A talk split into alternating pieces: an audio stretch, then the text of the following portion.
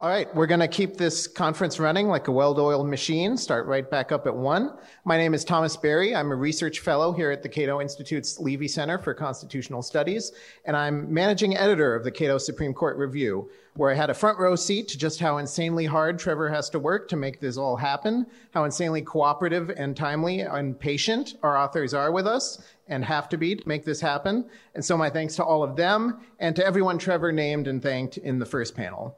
We almost always have a First Amendment panel at Constitution Day. It's smack dab in the middle of our wheelhouse here at the Levy Center, and usually there's no shortage of First Amendment cases at the High Court. This year was unusually light in one respect, as there was really, I believe, just one decision on core First Amendment speech, and you'll hear Professor Armijo speak about that. So we made the theme of this panel a little broader. We have one case on First Amendment speech, one case on First Amendment religion clauses, and two cases on the state secrets doctrine, which, although not directly governed by the First Amendment, arguably touches on many of the same values as the freedom of speech and of the press, namely the values of transparency and the open marketplace of ideas. On First Amendment speech, you'll hear about a case that might at first seem to concern a niche topic, municipal sign codes, but as you'll hear, the case actually concerned weighty questions with implications extending far beyond just signs. Questions concerning when the government can discriminate against a speaker based on what the speaker says. Next, you'll hear about two cases concerning the state secrets doctrine, under which the government has claimed the right to withhold evidence and sometimes even dismiss lawsuits entirely based on claims that releasing the evidence could harm national security interests. How deferential should courts be to such claims? And when should courts themselves insist on reviewing the secrets in private to evaluate the government's claims? And finally, you'll hear about a case concerning either one or both of the religion clauses of the First Amendment, depending on which side of the case you're on. If a state offers a voucher-type program for public funds to go to private schools, can the state exclude religious schools from that program on the theory that public funding raises establishment of religion concerns? Or do such programs raise no establishment concerns, meaning that the denial of funds constitutes a burden on the free exercise of religion? And does it make any difference whether the funds go to religious education as opposed to merely religious affiliation? Here to discuss these cases, we have three distinguished scholars, and as always, we abbreviate the intros up here, leaving out their long list of accolades or accomplishments, publications, titles of nobility. You have more time to hear from the panelists themselves, and you can read their full bios in the back of the review, which you all have. I'd like to remind our audience online, you can submit questions on our event webpage at Cato's website, or in the comments on Zoom, Facebook, or YouTube, or on Twitter using the hashtag CatoScotus, C A T O S C O T U S. So first up, we have Enrique Armijo. He is a professor at Elon University School of Law, an affiliated fellow at Yale Law School Information Society Project, and a faculty affiliate at U N C Chapel Hill Center for Information Technology and Public Life, and he will be speaking on the City of Austin signs case.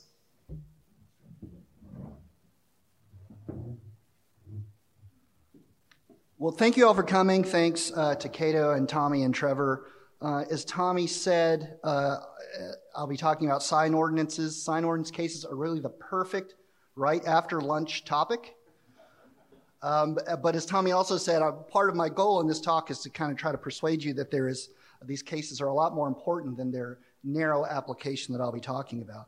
And we also, in the interest of keeping the blood flowing, have some uh, visual aids. And uh, once I kind of get into the talk, we're all going to get to play uh, sign ordinance enforcer. So you have that to look forward to. I really have, uh, I've got it on the monitor, but not on the screen. I've got, uh, while they're working out the PowerPoint, I've got really four goals for the talk. The first is to talk about kind of this changing role that government purpose has played in content discrimination doctrine, how a two thousand fifteen case called Reed versus Town of Gilbert kind of resolved that and rejected analysis of government purpose in favor of a facial test for content discrimination doctrine. Uh, what the court decided this past term in the case that Tommy said I'll be talking about, Austin versus Reagan National Advertising, why that was a significant departure from the rule in Reed. And then if I have time, I'll talk about why Reed was actually the better uh, First Amendment rule, at least in my view. So When I talk about content discrimination doctrine, more commonly referred to as content neutrality doctrine, what that basically stands for is the proposition that government cannot treat speech uh, differently based on the content of that speech. I think those of us who went to law school remember that doctrine. Uh, if a court finds that that is what has happened, so if the speech has been treated differently because of its content, then the court, in reviewing uh, that under the First Amendment, has to apply strict scrutiny. If it does, if that is not what has happened, uh, the treatment gets at most intermediate scrutiny. And this rule goes back fifty years to a case called uh, Police Department versus Mosley in nineteen seventy-two. Justice Marshall says that there's a picketing ordinance that um, a protester is arrested under, and Justice Marshall says that uh, that ordinance discriminated on the basis of content uh, because it made labor picketing in front of a school illegal, but it created an exception for labor picketing, uh, that, sorry, picketing that was part of a labor dispute. So generally picketing bad, labor picketing okay. Justice Marshall in nineteen seventy-two says that does not survive First Amendment review. So in theory, uh, as Mosley sets out, this is a facial inquiry, right? It looks to, in deciding whether or not content is being treated differently, it looks to the text of the statute, so a facial test. But as time goes on, uh, in these content discrimination doctrine cases, these, case, these courts post-Mosley are using reviews of the government's underlying purpose or motivation to answer the content discrimination question. So what this kind of, how this shakes out in the lower court is that lower courts are uh, saying that governments can refer to content in their statutes so long as that reference is not to express disagreement or disapproval of the content that the government is referring to in the statute. And this leads to a lot of speech-averse results, right? Uh, you have cases upholding statutes that refer explicitly to sexually explicit speech in the form of uh, the much maligned secondary effects doctrine. You have panhandling bans Uh, being upheld under the First Amendment because you have courts saying, well, this is a panhandling ban, but it's not being passed because the government disagrees with panhandling, and that's not content discrimination. So what this version of the content discrimination doctrine really boiled down to is a search for dis- evidence of discriminatory government purpose or evidence of discriminatory government motive. But what that actually means in application is confirmation of the absence of government motive to discriminate on the basis of content, because you're almost never going to find a discriminatory motive on part of the government. And this is for several reasons, right? Justice Easterbrook said a long time ago, the legislator is the they, not an it. Uh, Justice Black uh, in nineteen seventy-one says that the legislature can always change its motivation, right? It can always say that um, if, uh, in order to avoid judicial review, it can actually give a benign purpose to justify a reference to content.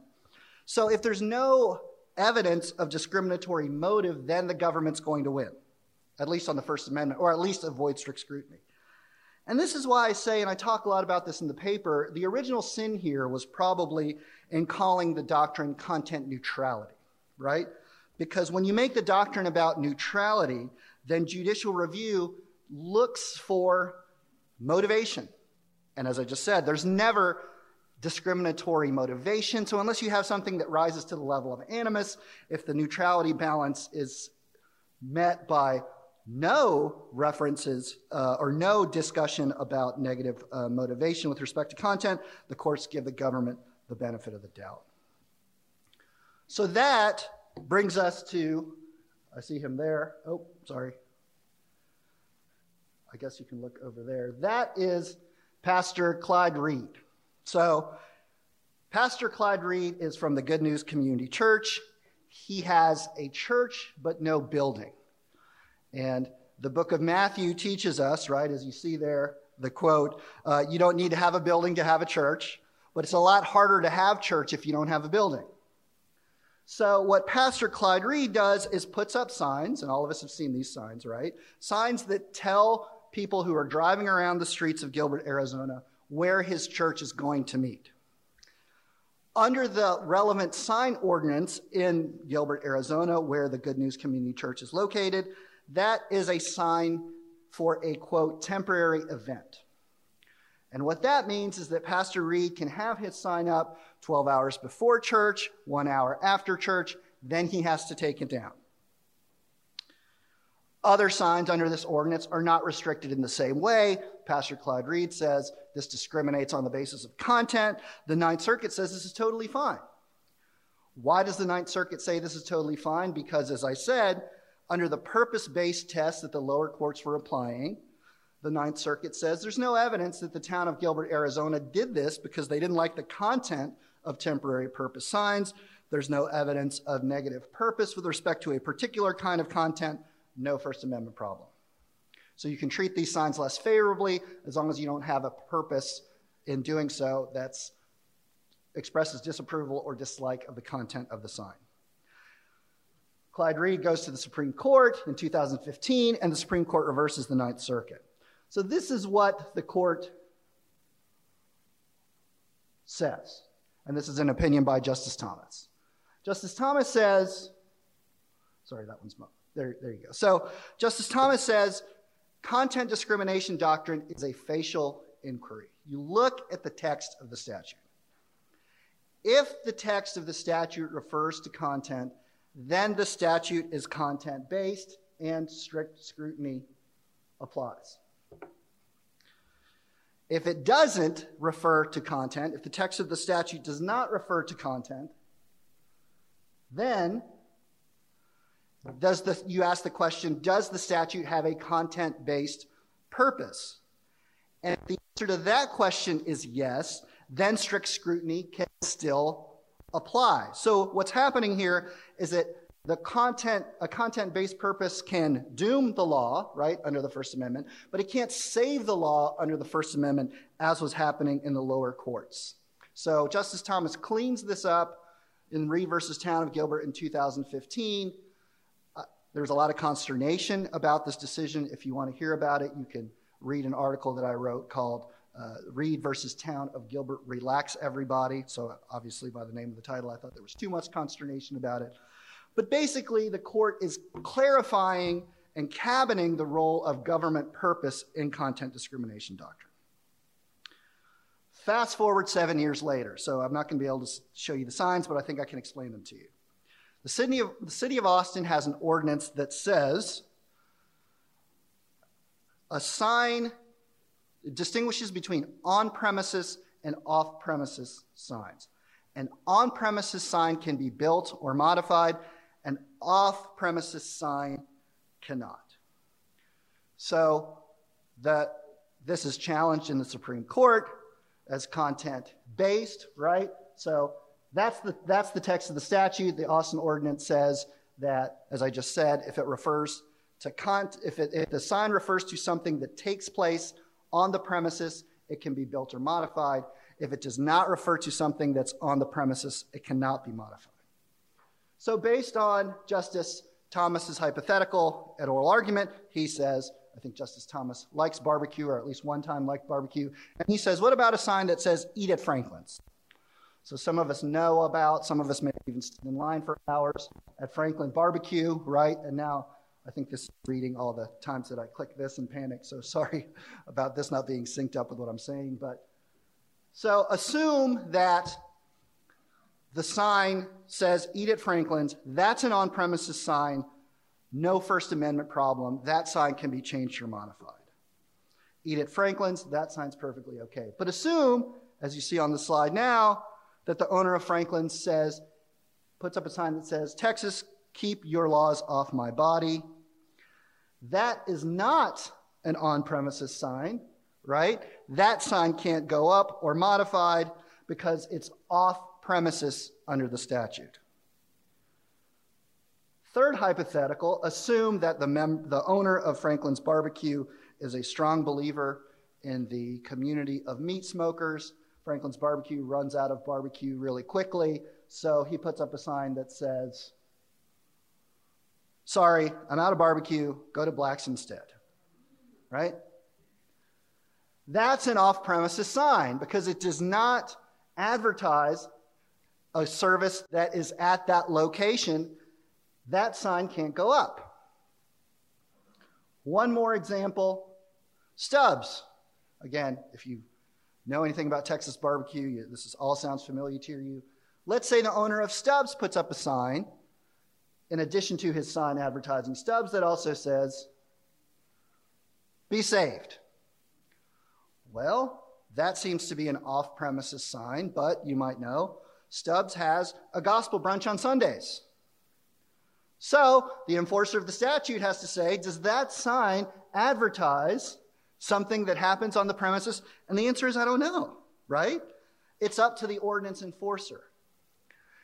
And I argue in the paper that this is what the content discrimination doctrine is really about.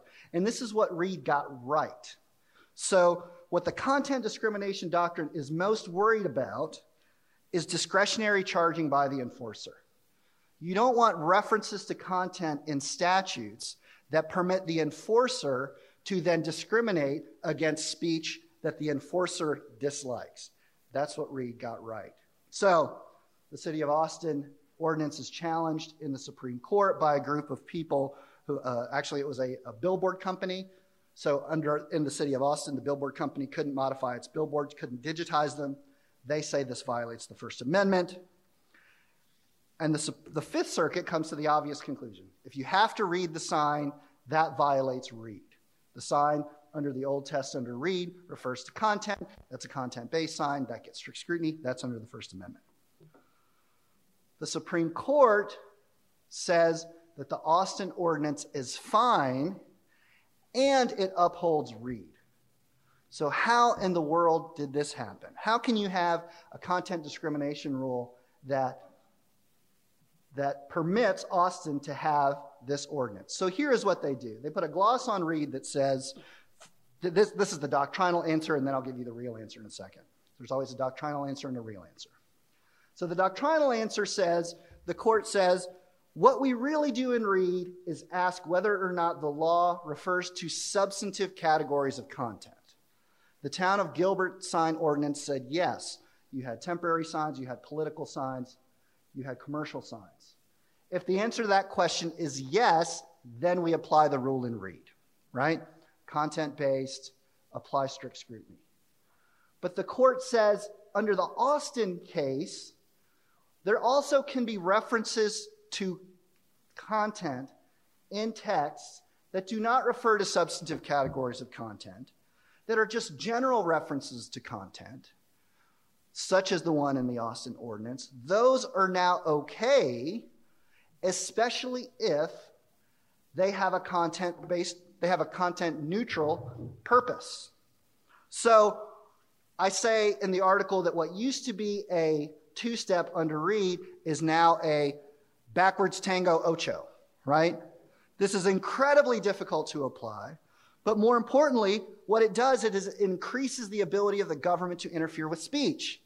It actually encourages the government to speak generally when it's referring to speech, to avoid the Reed rule, but so long as what the court says, the, so long as what the court calls the ordinance has a content-agnostic purpose, then the First Amendment is perfectly fine. And what I say in the paper is that this is a reintroduction of, of analysis of government purpose in the content discrimination doctrine, and I think that's a real problem. And I look forward to your questions and comments. Thanks.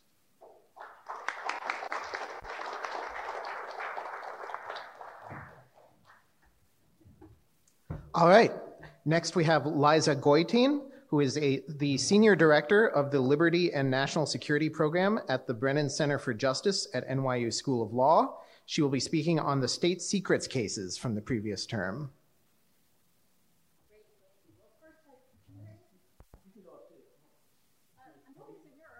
I think podium is better for the main remarks. I'm going to grab my water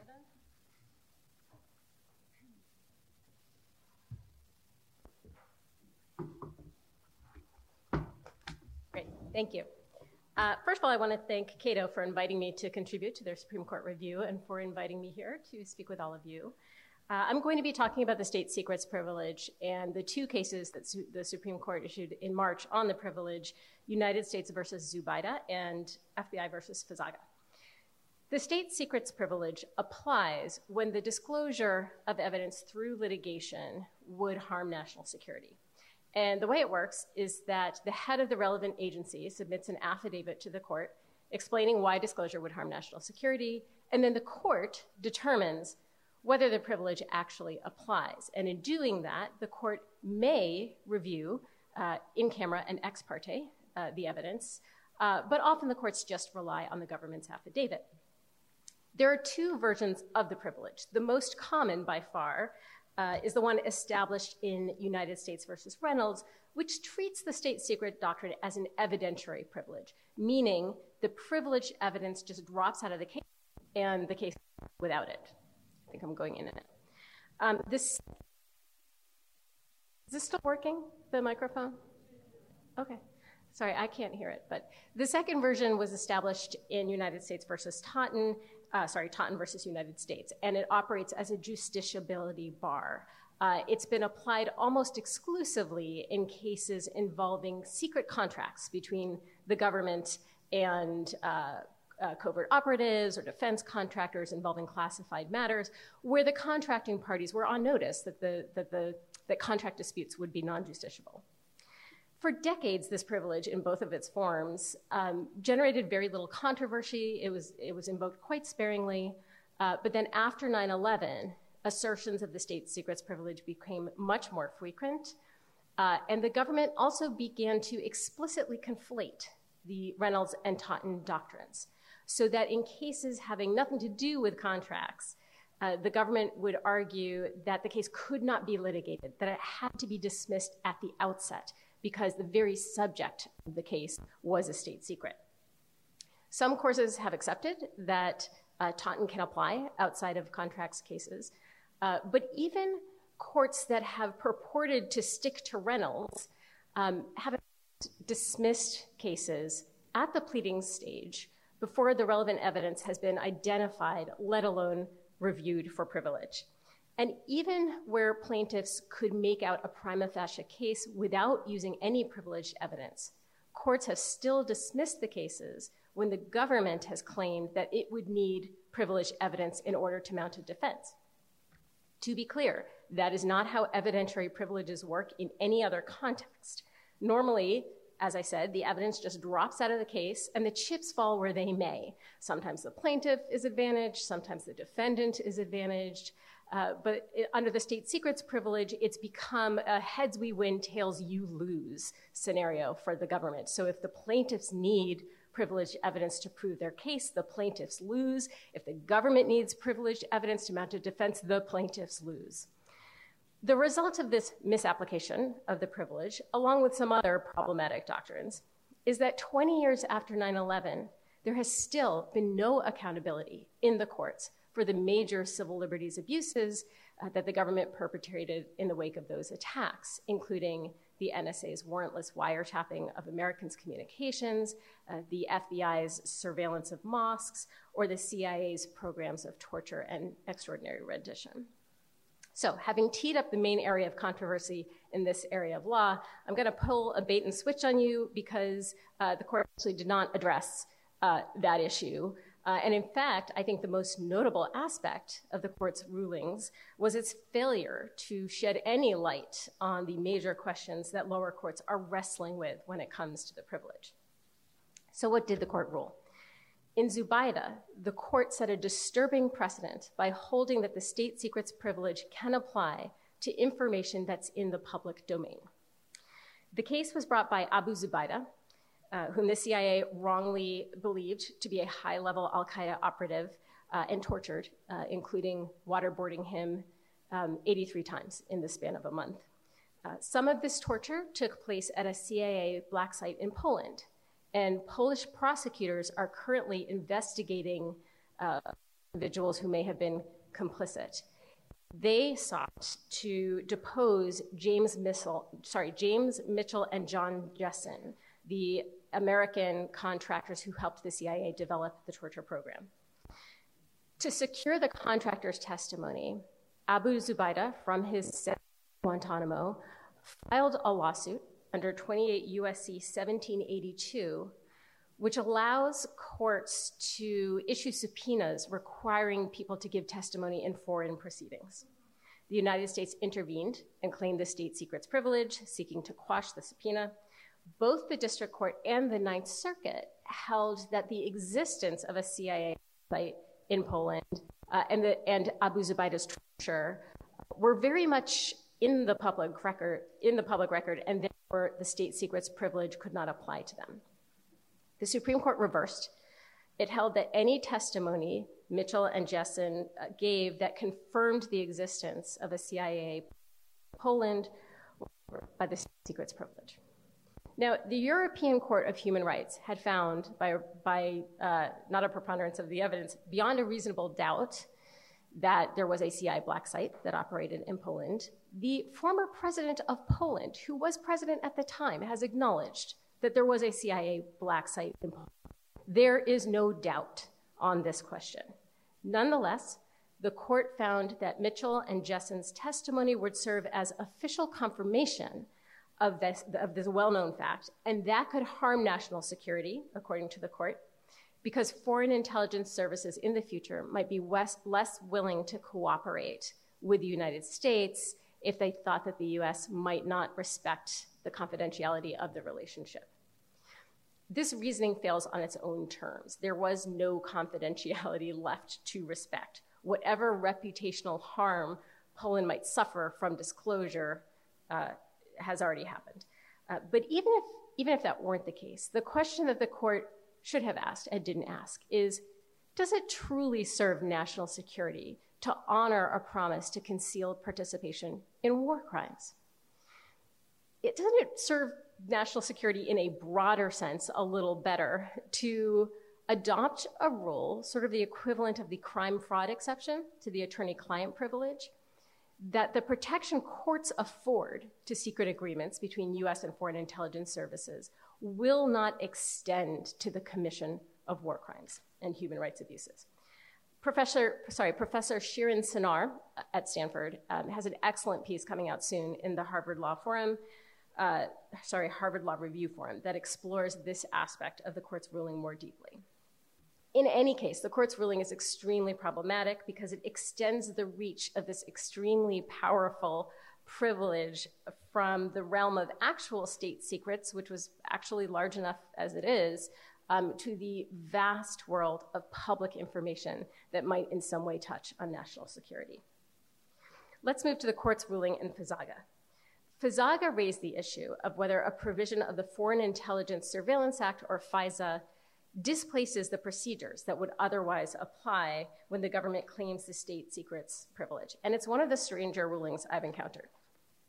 The case was brought by three Muslim Americans who were caught up in a campaign of surveillance the F B I conducted in two thousand five and two thousand six against Muslim American communities in Southern California. It was undisputed that the plaintiffs could make out their case without using privileged evidence.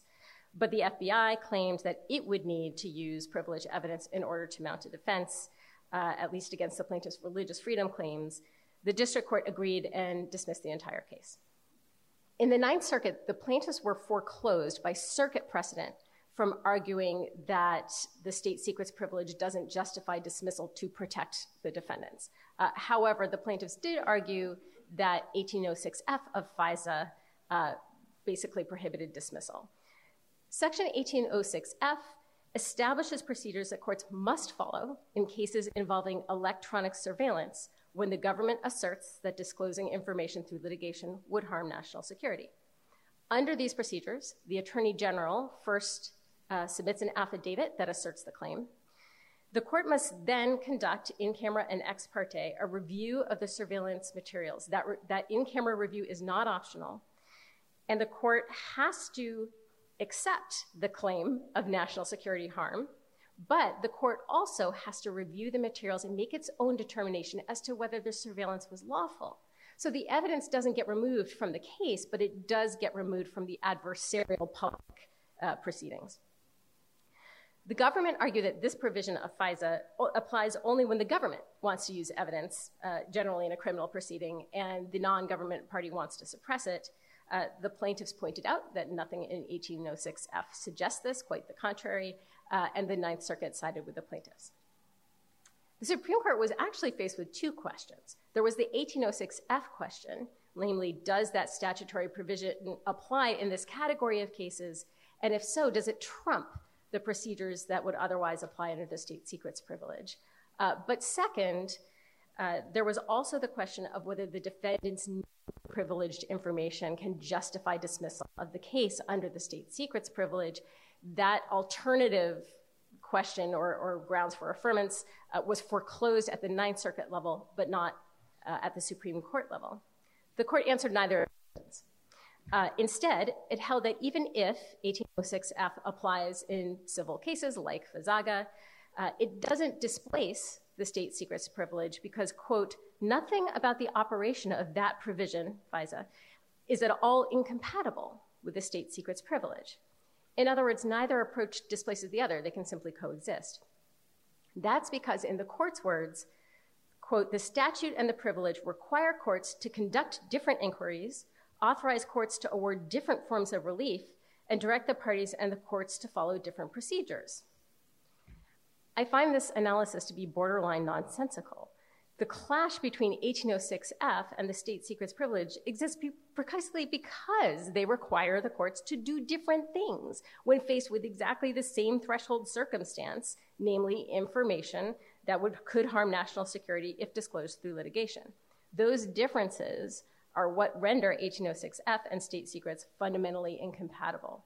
Or a court cannot both rule on whether disclosure would harm national security, state secrets, and not rule on that question, eighteen oh six F. It cannot both assess whether the surveillance was unlawful under eighteen oh six F and not make that assessment under state secrets.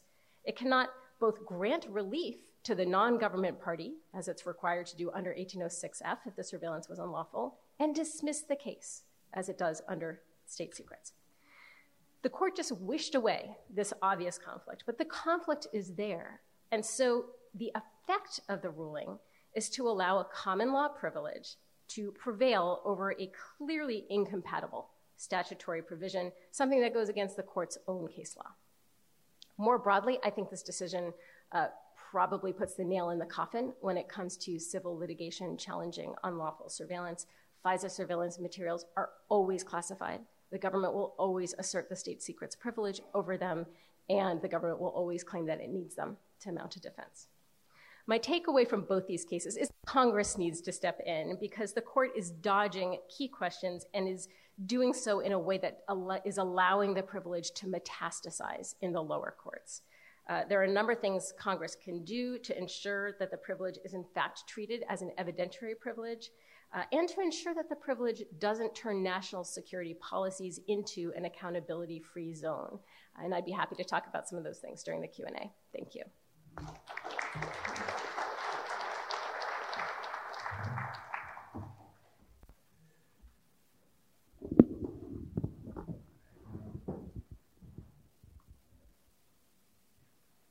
All right. All right. And finally, uh, next is Michael Bindus. He is a senior attorney at the Institute for Justice. He'll be speaking on Carson versus Macon, a case he's uniquely qualified to speak on as he was counsel of record for the winning side. Michael?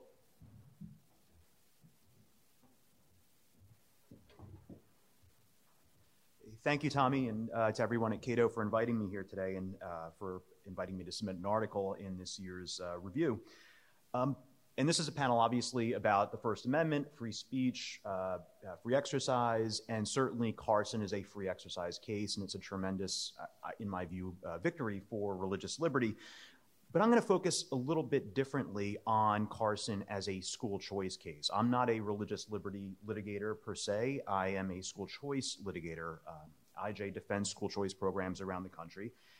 And so I'm going to focus on Carson from, from that perspective, while it's certainly addressing the, the, the religion clause issues that came up in the litigation. Now, since the modern school choice movement was in its infancy back in the uh, early nineties, um, the big unresolved question was whether choice is permissible under the federal establishment clause. Um, opponents of choice argued that because some parents might choose religious schools, that somehow constituted a state establishment of religion. And thankfully, the Supreme Court roundly rejected that argument back in two thousand two in a case called Zellman versus Simmons-Harris. The court said, as long as the program is neutral toward religion, meaning religious and non-religious schools can participate, and so long as the program operates on the private choice of the parent, it's perfectly fine under the Establishment Clause. But the opponents of school choice are a dogged bunch, and so they didn't just pack up and go home at that point. They retrained their focus to state constitutions, and specifically to provisions in state constitutions that you might have heard of. They're called Blaine Amendments, and they're found in some thirty-seven state constitutions, and generally speaking, they prohibit public funding of religious, or typically the term is sectarian, schools. And opponents of school choice ever since Zellman have seized on these to attack school choice programs uh, in court, arguing that they violate these Blaine provisions. Now, you might think that there's a problem if a state constitutional provision singles out and targets religion for disfavor, that that could create some problems under the Federal Free Exercise Clause, and we certainly think it does. But over the last five years or so, the opponents of educational choice have had a theory as to why that's not the case. And that theory is something called the status-use distinction. Basically, what it says is that while it might be unconstitutional to withhold a public benefit from someone because they have a religious status or a religious affiliation, it's perfectly permissible to withhold a public benefit from someone because they might put it to a religious use, such as procuring a religious education. In other words, these folks recognize that it's not constitutional to uh, uh, to discriminate because someone is religious, but it's perfectly permissible to discriminate because they might do religious stuff. Um, and that, in my view, is, is absurd. And thankfully, in Carson versus Macon, the case I'm here to talk about, the Supreme Court seemed to re- uh, agree and killed the status-use distinction. Now, before we get to the happy death of the status-use distinction, it's important to look at the origin story of, of the distinction. The status-use distinction was born on June twenty-sixth, twenty seventeen at ten oh nine a.m. It's at that time, on that day, that the Supreme Court handed down another decision, Trinity Lutheran Church of Columbia versus Comer. Now, Trinity Lutheran involved a playground resurfacing program uh, that the state of Missouri had. Basically, the state provided monetary grants to nonprofits so that they could resurface their playgrounds with scrap tire material in order to um, uh, uh, protect the knees of the kids playing on the on the uh, on the playground. Trinity Lutheran Church, which operates a preschool, applies for one of these grants. It's denied. Um, and the state's justification for denying it is the state Blaine Amendment. Uh, Missouri has a Blaine Amendment that prohibits aid to uh, sectarian institutions. And so the state says, sorry, Trinity Lutheran, you can't get it. Trinity Lutheran challenges its exclusion. The case goes up to the U S Supreme Court. And thankfully, the Supreme Court concludes that that violates the Free Exercise Clause of the United States Constitution because it singles out, uh, singles out and excludes Uh, an entity for from this public benefit program simply because of its religious status, simply because it of its identity as a church.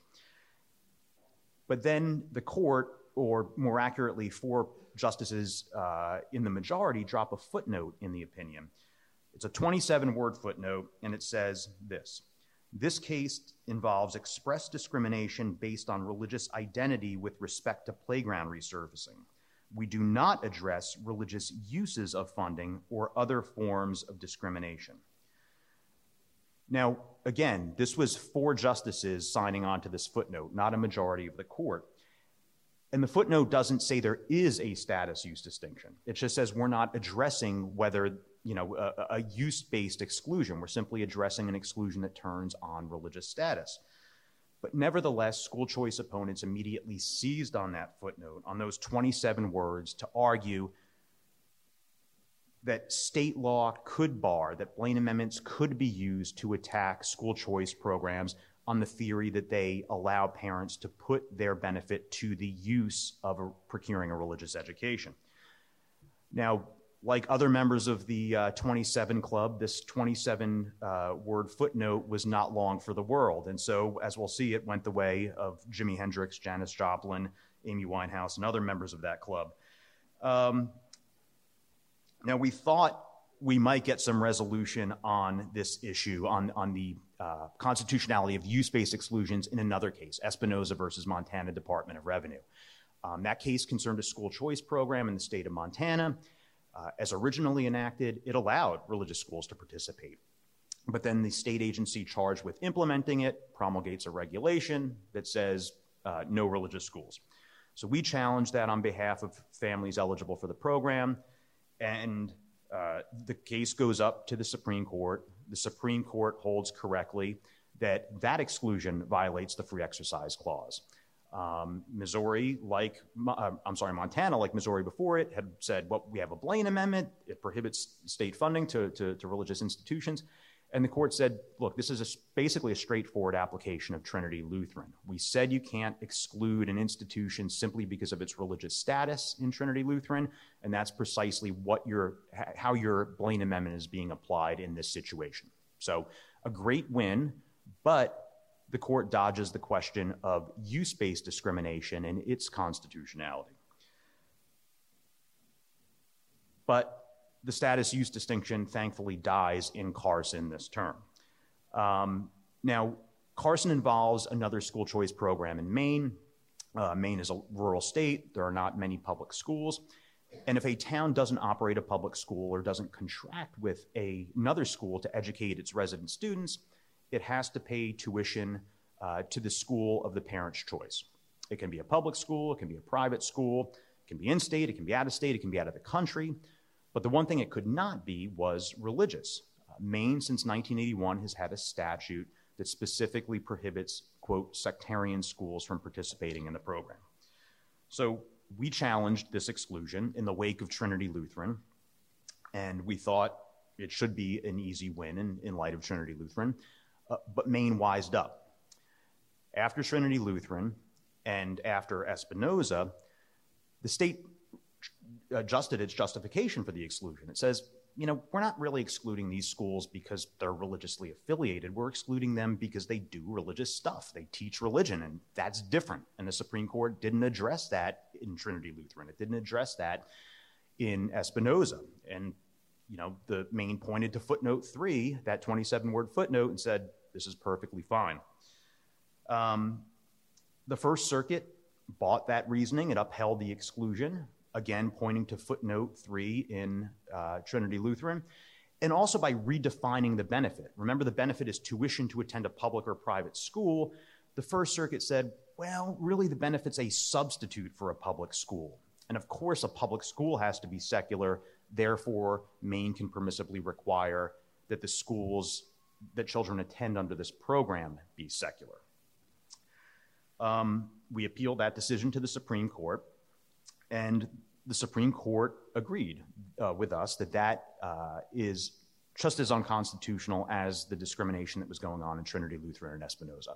The court starts out the first half of its opinion by basically saying this is a straightforward application of those cases. In, in fact, Justice, uh, Chief Justice Roberts, for the majority, says this is simply an application of the unremarkable principles of Trinity Lutheran and Espinoza.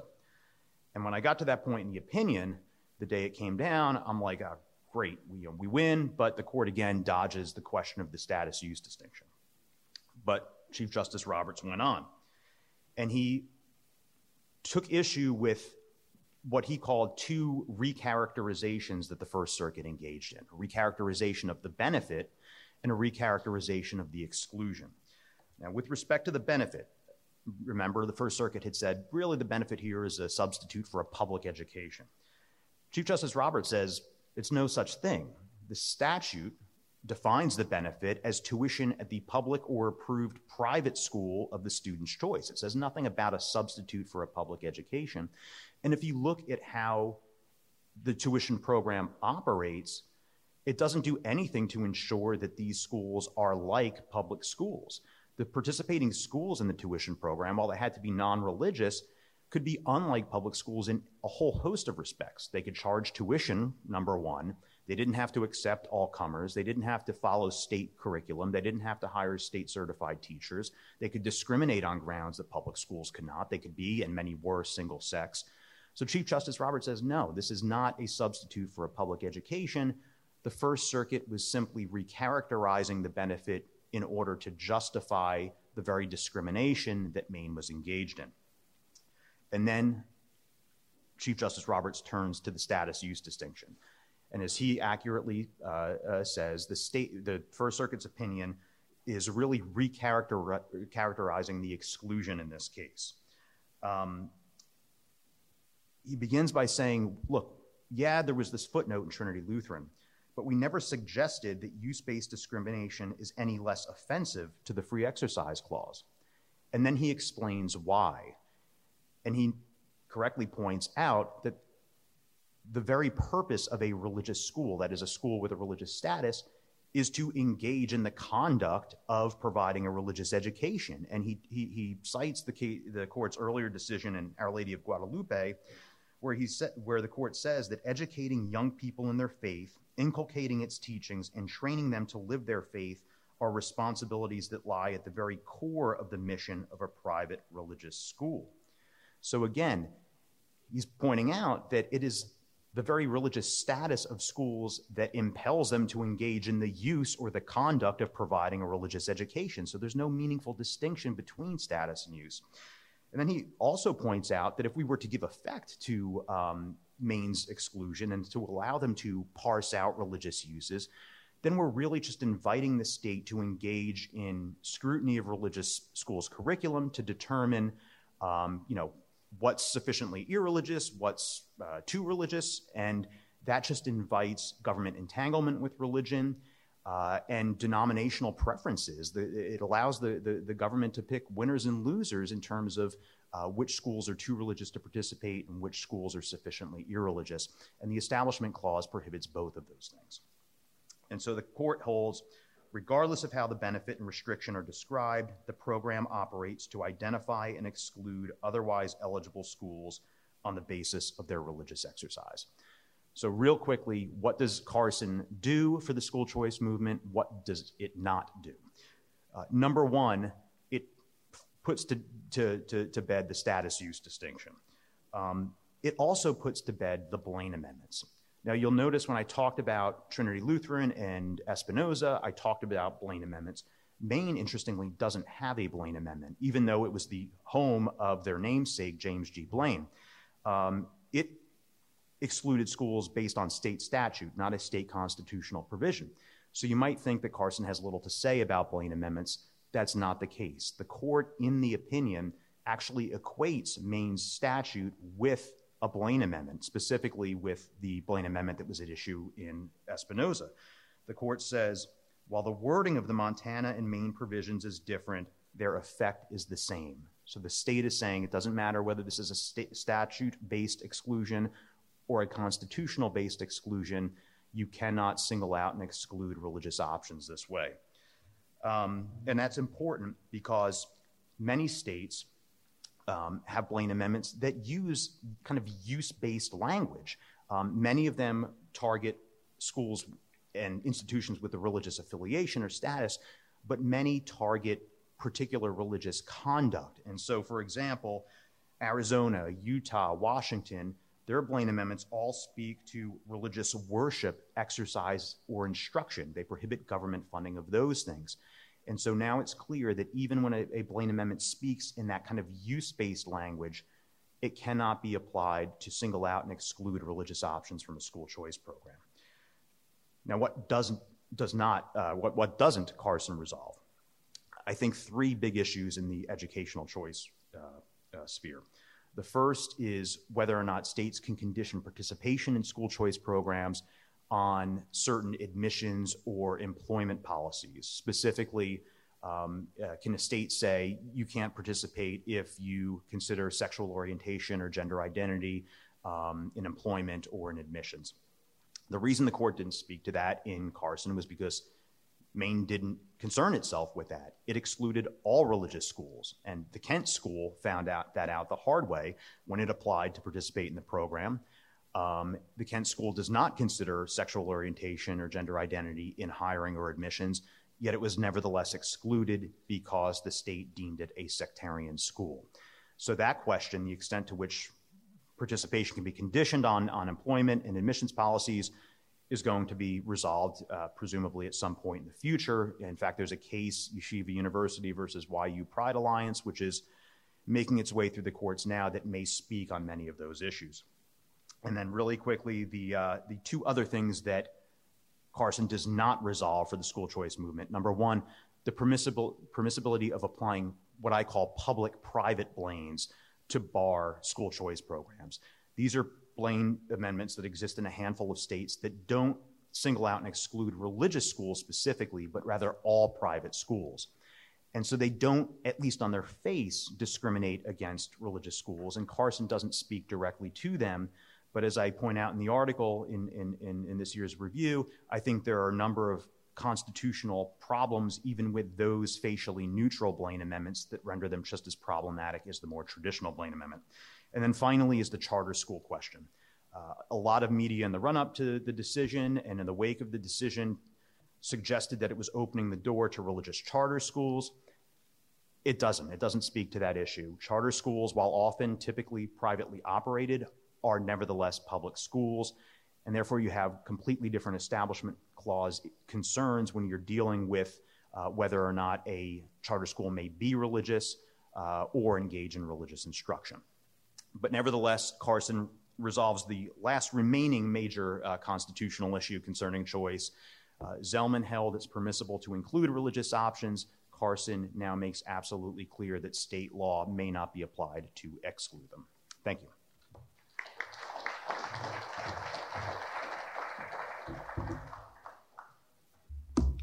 All right, thanks to all three of our panelists uh, for those great remarks. Uh, we've now got about twenty-three minutes for questions and answers. I'd like to remind the audi- audience online, they can submit questions on our event webpage at Cato's website, or in the comments watching on Zoom, Facebook, or YouTube, or on Twitter using the hashtag CatoScotus, C A T O S C O T U S, and I'll see them pop up on all of my myriad devices here. Um, but first, uh, do we have any questions? I have some questions in reserve, but only if we don't have a hot bench here. So are there any questions here in the audience? Got, got a, sh- a shy audience to start. All right, I'll start uh, with one for uh, Enrique. Um, several of the plaintiffs, maybe all of them uh, in this case, own billboards. And Justice Alito wrote a partial concurrence, partial dissent, where he distinguished between billboards, which are not attached to any building at all, versus like the sign attached to the restaurant, like the Franklin's Barbecue sign. And I thought that was was pretty convincing. It seems like there's a strong case that that really the problem is for signs attached to buildings, not billboards. I wonder if you think, if one, you ag- you agree with that the court should have distinguished those two, and two, do you think maybe it hurt the case, or maybe this wasn't the ideal posture, the fact that the main plaintiffs seem to be billboard owners rather than, say, a restaurant owner? Well, I thank you for the question. I think Justice Alito is exactly right. The, the, the city of Austin is more than welcome to say, no more billboards in the city of Austin. The city of Austin is more than welcome to say, no one in Austin is allowed to digitize their sign, right? Those, those two ordinances raise no First Amendment concerns at all. What the city of Austin was trying to do was to distinguish, you know, based on the connection between the sign and the place, to favor uh, on-premises signs. And I talk about this in the paper, to really favor property owners, right? Because if your sign is on your property, you can do anything you want with it. If your sign is not on your property, like the billboard owners uh, in the case, they can't do anything to it. Um, so so I, I think what what Justice Alito is getting at, and I think what the Fifth Circuit recognized to a much better degree uh, than the Supreme Court did, was that there are lots of other ways to regulate signs that don't implicate the First Amendment at all. So if I could just add one more thing, I think I forgot to say the actual reason, what was actually going on in the case, put aside the very convoluted uh, doctrinal reason that I gave. So this is in the very first line of the opinion. This is an opinion that's written by Justice Sotomayor, who actually was in the majority in Reed. Um, and the first line of the opinion says there are thousands of jurisdictions across the country that have ordinances like this. And as soon as you're worried about that, you're going to uphold the ordinance, right? And, and, and Justice Roberts is in the majority in both Reed and the city of Austin. And if there is anything that John Roberts hates, it's a bureaucrat. So what when, when they see this challenge that's brought by these billboard operators, um, what they see are these thousands of lawyer hours paid by taxpayers to try to figure out what all of these state and local sign laws say as a result of, you know, some, some incentives in the Highway Beautification Act. We're going to have to, all of this work is going to have to go into figuring out which of these sign ordinances can survive Reed and which ones won't. But instead of doing that, they just create an exception, say, no, the city of Austin isn't worried about content. They're only worried about content to the extent there's a connection between the sign and what the sign says and where it is. We're going to carve out an exception to this very elegant rule that we came up with in two thousand fifteen to try to prevent all this work on the part of all these cities. Thank you. And then, uh, Liza, I wanted to accept your invitation for uh, talking about congressional solutions a bit during the Q and A. I wonder if you could expand on those a bit, and also specifically speak to, to the extent you can, how, how do you convince people with political concerns or the sort of risk-averseness that you might expect to have to run any risk of national security concerns, and, and what's sort of the elevator pitch to the congressperson who thinks the last thing I want to do is pass any law that has any chance of, you know, incre- letting the terrorists, you know, get away with something? Uh- I just want to point, for, point out, first of all, that the litigation we're talking about is litigation that has been bubbling up for about twenty years and has to do with government programs that are basically no longer in place and has to do with terrorists who are no longer in place. And so the notion that actually hearing these cases through and having some kind of accountability for these abuses that happened twenty years ago is going to harm our national security today is, is I, I think I would try to reassure Congress that that's not an issue. Of course, they would also have Uh, concerns looking forward to the future. But let me first say uh, what I think Congress needs to do. And the first thing they need to do is to make sure that courts are not making, are not ruling on whether the privilege, on whether the privilege applies to certain evidence based on the government's predictions about what the evidence in the case will be. Again, there is no other evidentiary privilege where a court will actually dismiss a case based on one party's predictions about how evidentiary disputes will be resolved once the parties know what the evidence is. So what that means to me is that Congress should require, uh, sh- essentially should prohibit dismissal on the pleadings for that reason, for the state secrets privilege. There may be other reasons to dismiss, standing, other things like that. Uh, but the parties should go through discovery and go through the exercise of identifying what the evidence in the case will be through discovery. Uh, to be sure, if uh, responding to a discovery claim, a discovery question would require the government to disclose privileged evidence, then at that point, the issue is joined uh, and the court should review uh, the evidence and make a determination. But this should not be a blanket determination about the evidence in the case before, before the court even knows what that evidence is. The second thing I think Congress should do is to make sure that courts are scrutinizing the government's claims a little more carefully. Um, and in this regard, I want to point out that the original case that established the evidentiary version of the privilege, that's the Reynolds case, um, the government claimed in that case that it could not disclose an accident report about an Air Force plane crash. This was a lawsuit brought, brought by widows of people who were killed in that crash. And the government said, oh, there'll be all kinds of information about secret equipment in this report. We can't disclose it. The Supreme Court did not look at the evidence and said that the lower courts should not look at the evidence. They should simply accept the government's affidavit. Uh, the case, well, the case was not dismissed, but that evidence was excluded. Um, years later, decades later, the accident report was released. There was no information in that report about secret equipment. There was proof of negligence on the Air Force's part. So there are many reasons, with Reynolds being only one of them, for the court to scrutinize these claims more carefully. And Congress should require the courts to review the actual evidence in camera to make sure that the government's description of the evidence is accurate, not to second guess the government's national security judgment, but to see what the evidence actually is. Um, and the third thing that I think, think Uh, Congress should do is to think of some creative solutions for situations where evidence might be privileged to allow the case to go forward. Uh, there's another law that applies when classified information is at issue in criminal proceedings. It's called the Classified Information Procedures Act, and it provides a good model for this.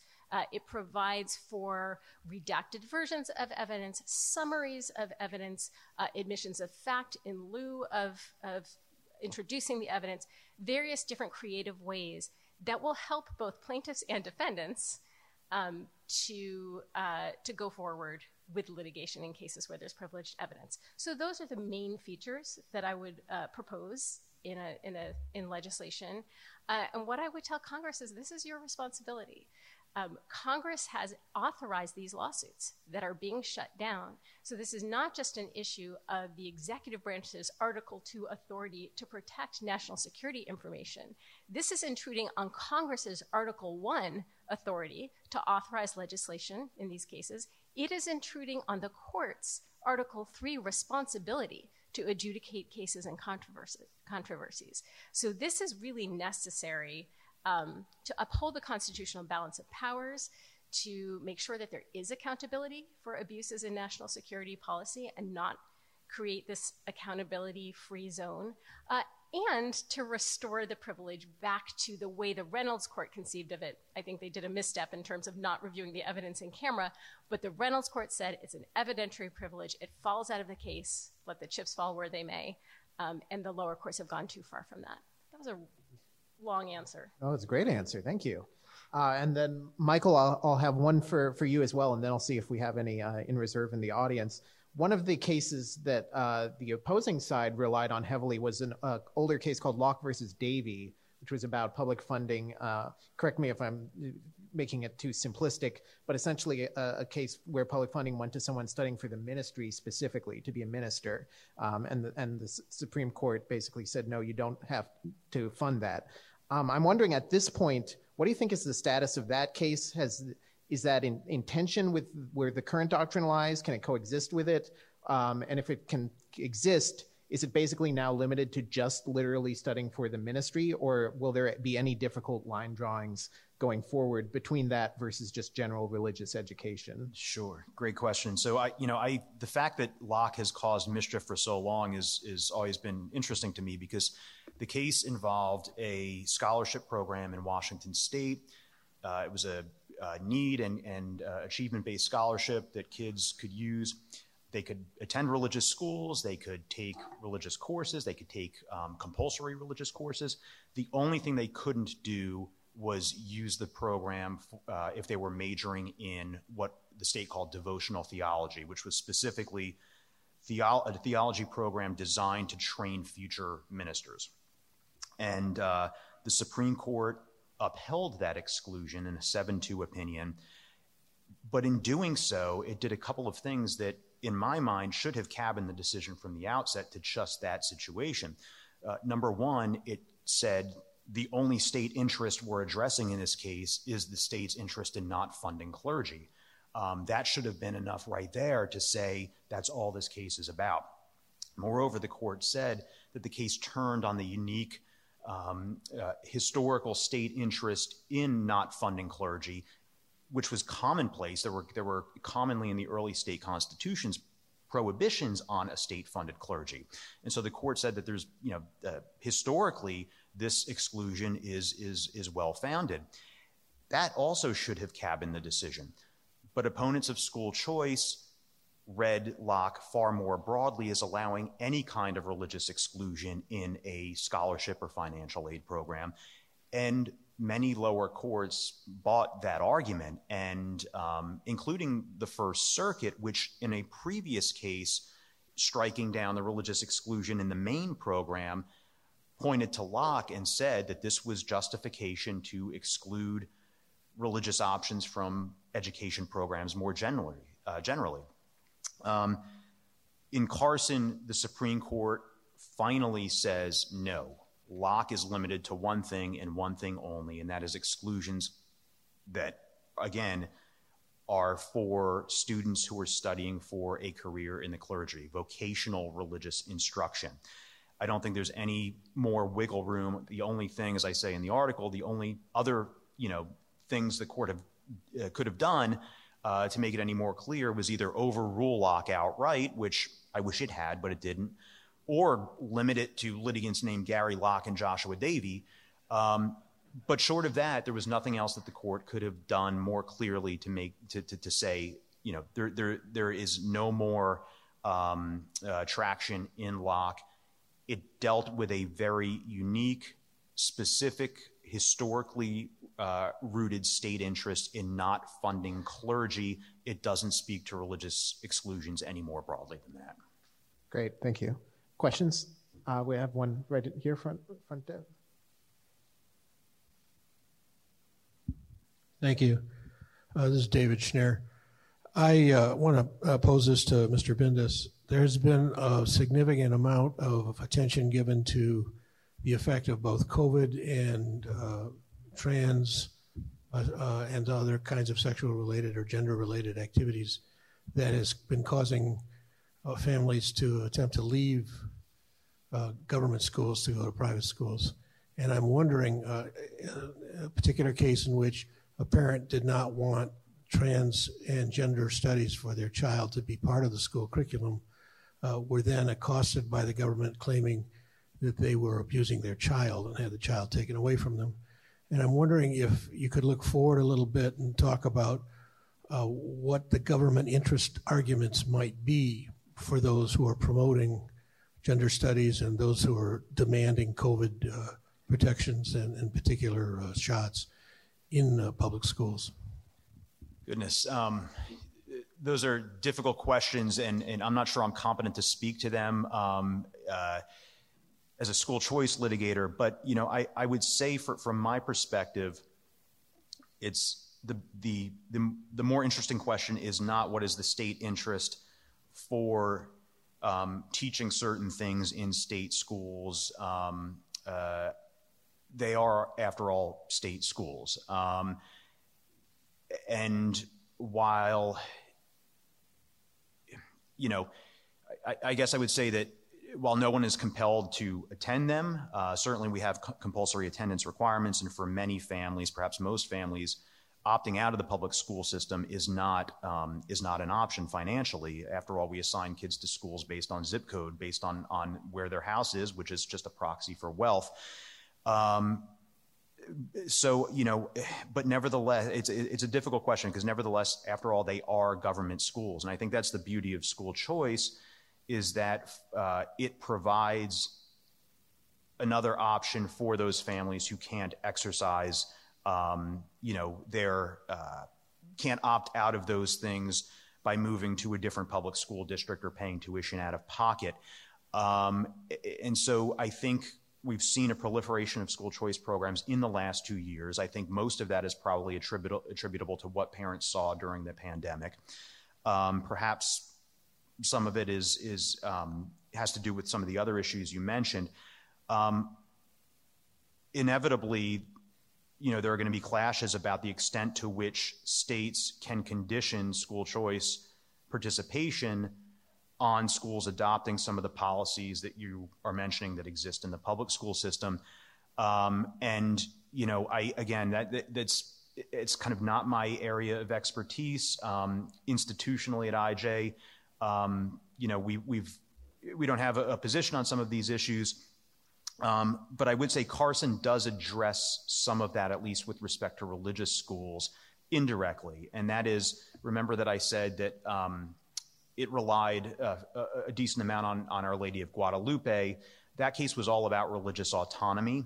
Um, it concerned uh, a religious school's uh, ability to um, avoid um, employment discrimination claims based on alleged sex discrimination.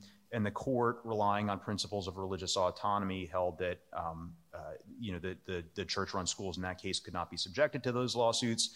And so um, the fact that Carson relied heavily on Our Lady of Guadalupe and that kind of its principle of religious autonomy perhaps forecasts where the court will come out on some of these issues that that you know uh, that lie ahead, uh, whether condition you know uh, government can condition participation on certain admissions policies or employment policies. But again, I, I uh, you know I wish I could say something more beyond that. I'm not sure I've even begun to ad- uh, answer your question, but uh, again, it's just not, um, you know, it's a it's an area that's out of I J's kind of institutional focus, and um, and you know, something that inevitably will be litigated, um, and we'll we'll have to see how those come out. But I, I would keep an eye on that yeshiva case that I mentioned, um, particularly with respect to the sexual orientation, gender identity stuff. More questions, uh, Professor Amar? Uh, wait, wait for the mic just a second.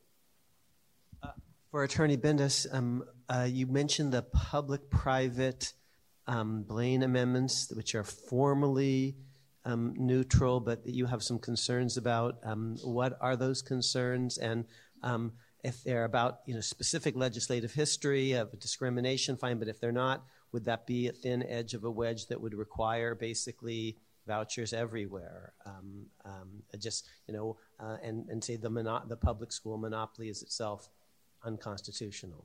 Um, you know, I, I don't think they, my theories would go that far. And after all, in Carson and in Espinoza before it, the court says point blank, the state is not required to subsidize private education. Um, but once it chooses to do, chooses to do so, it can't discriminate based on religion. Um, as to my theory as to why, or theories as to why public blains, public-private blains are, are just as problematic, I, I would really say three things. Just as a traditional blain conditions uh, a public benefit on a parent's surrender of her free exercise rights, a public-private blain conditions um, a public benefit based on a parent's Um, surrender of her, bless you, uh, her rights under Pierce versus Society of Sisters to select a private school for their children. So it conditions a right just as the more conventional um, blains do. Uh, number two, so long as Smith is still good law, um, even operating within that framework, public-private blains burden a hybrid right, uh, a hybrid right mentioned in Smith itself, which is free exercise coupled with the right to direct the education of your children.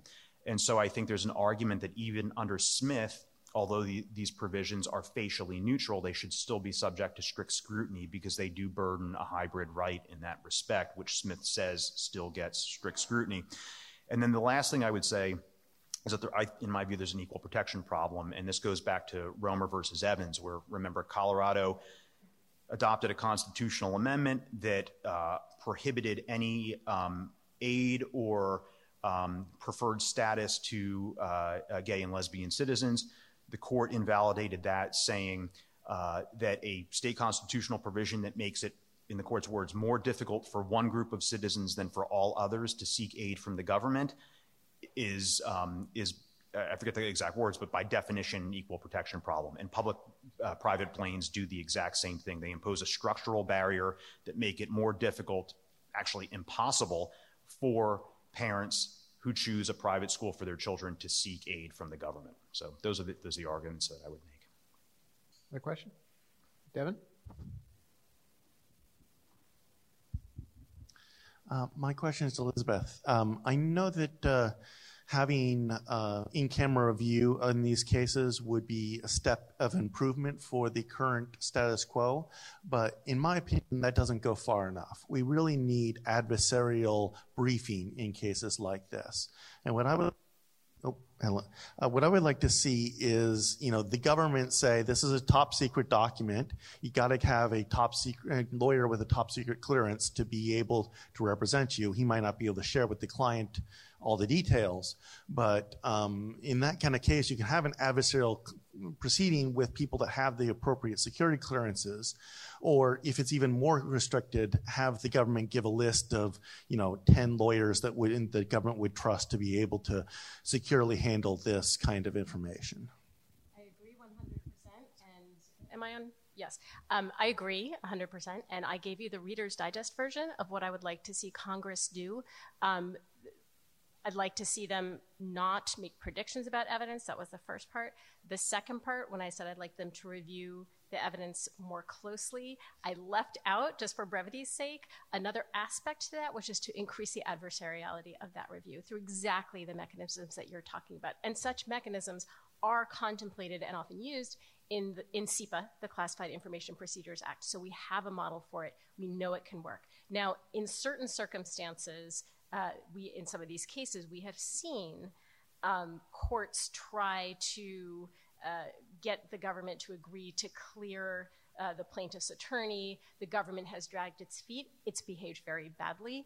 Um, it is pointed to a Supreme Court case that says that the executive branch has complete and total control over, over to whom it grants clearances. So I'm not saying that it would go entirely smoothly, but it would certainly be another uh, improvement over the current system. So thank you for that point.